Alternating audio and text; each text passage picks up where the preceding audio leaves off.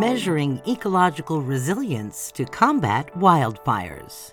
Invasive plants can permanently alter ecosystems to promote conditions that support their own persistence. For example, certain invasive grasses can make areas prone to more frequent and larger wildfires, which negatively impact native species but favor fire resistant invaders.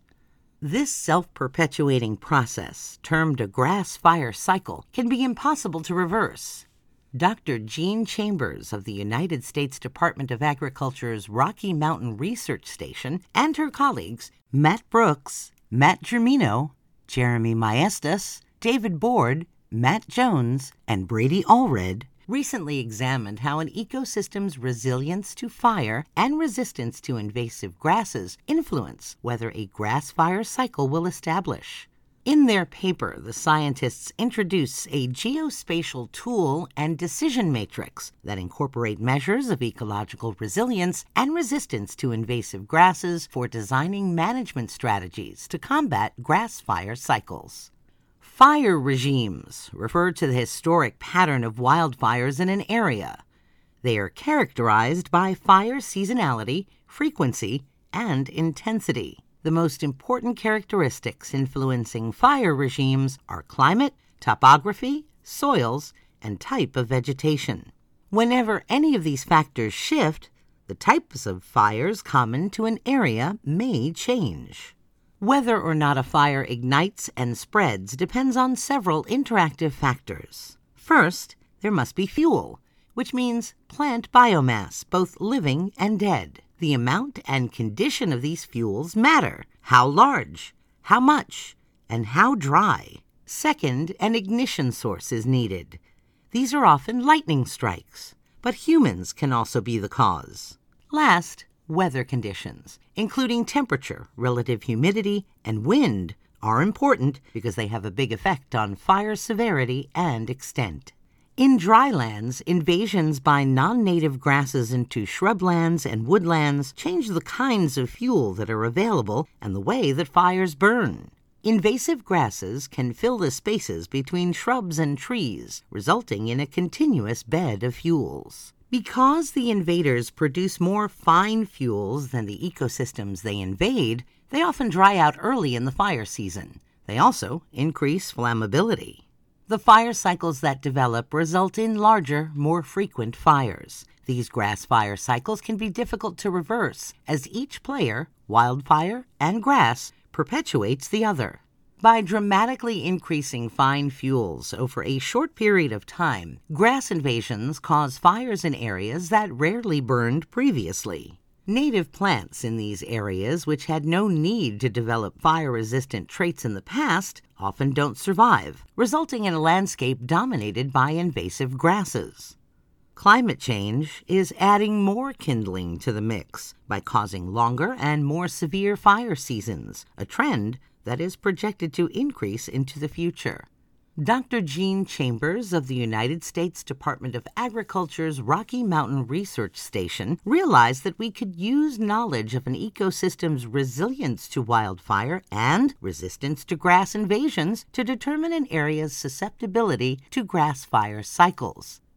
In a 2019 paper published in Frontiers in Ecology and Evolution, Dr. Chambers and her colleagues describe the factors that determine resilience and resistance and how they vary across the expansive cold desert ecosystems in the western U.S. They illustrate how geospatial tools can be used to identify an area's relative resilience and resistance, and to determine which areas will benefit from targeted management actions to prevent grass fire cycles from developing. Dr. Chambers and her colleagues discuss the factors that determine an ecosystem's susceptibility to grass fire cycles, emphasizing the importance of resilience to wildfires and resistance to invasive grasses. They also note the importance of spatial resilience, which describes the influence of landscape characteristics, such as the patterns of different types of vegetation across landscapes. Interactions among these factors determine an ecosystem's ability to bounce back or recover following a disturbance such as a wildfire. Managers can determine whether an ecosystem is resilient to wildfire by evaluating how likely it is to return to its initial state and how much time it takes to recover. This requires knowledge of the ecosystem's environmental characteristics, climate, topography, and soils, as well as the type and ecological condition of the vegetation. For example, after a wildfire, relatively cool and moist areas with productive native vegetation will typically experience a smaller change from the initial state and recover more quickly than warm and dry areas with low productivity.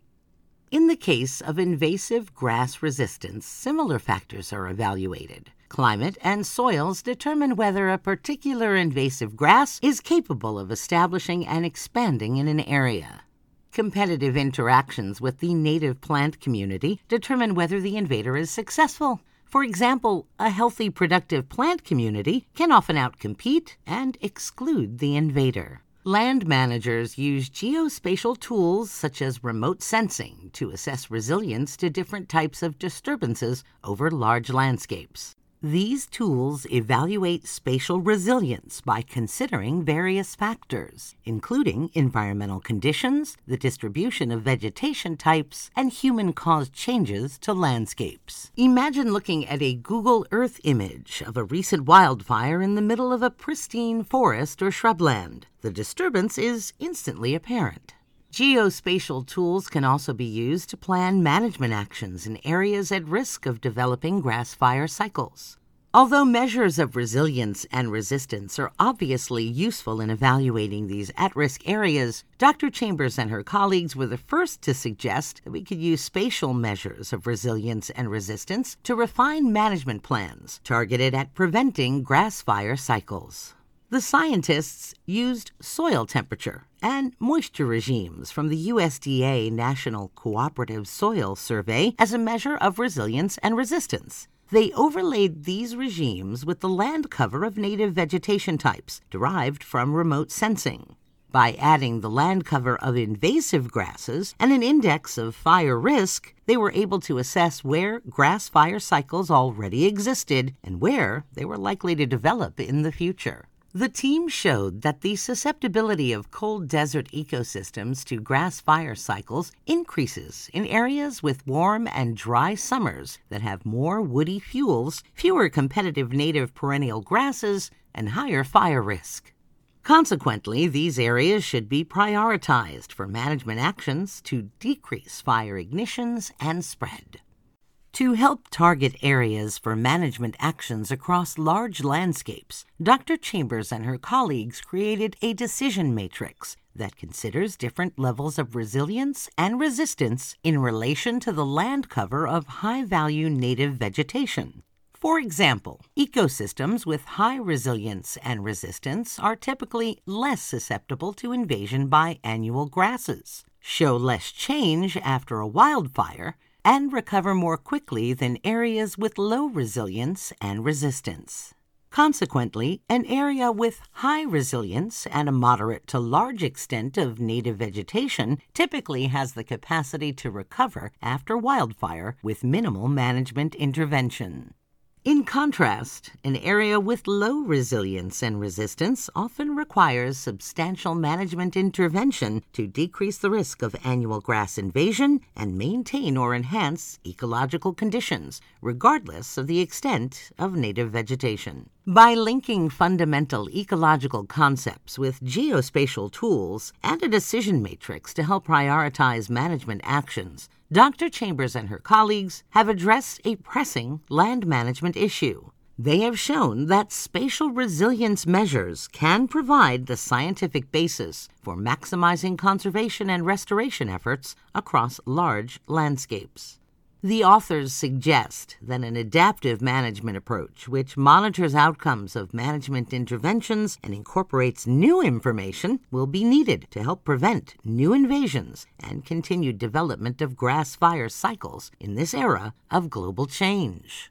This SciPod is a summary of the paper operationalizing resilience and resistance concepts to address invasive grass fire cycles from Frontiers in Ecology and Evolution. For further information, you can connect with Dr. Jeanne Chambers at J E A N N E dot C H A M B E R S at USDA dot gov. Are you thinking about an audiobook for your research? Visit SciPod.global to find out how we can help increase your science impact.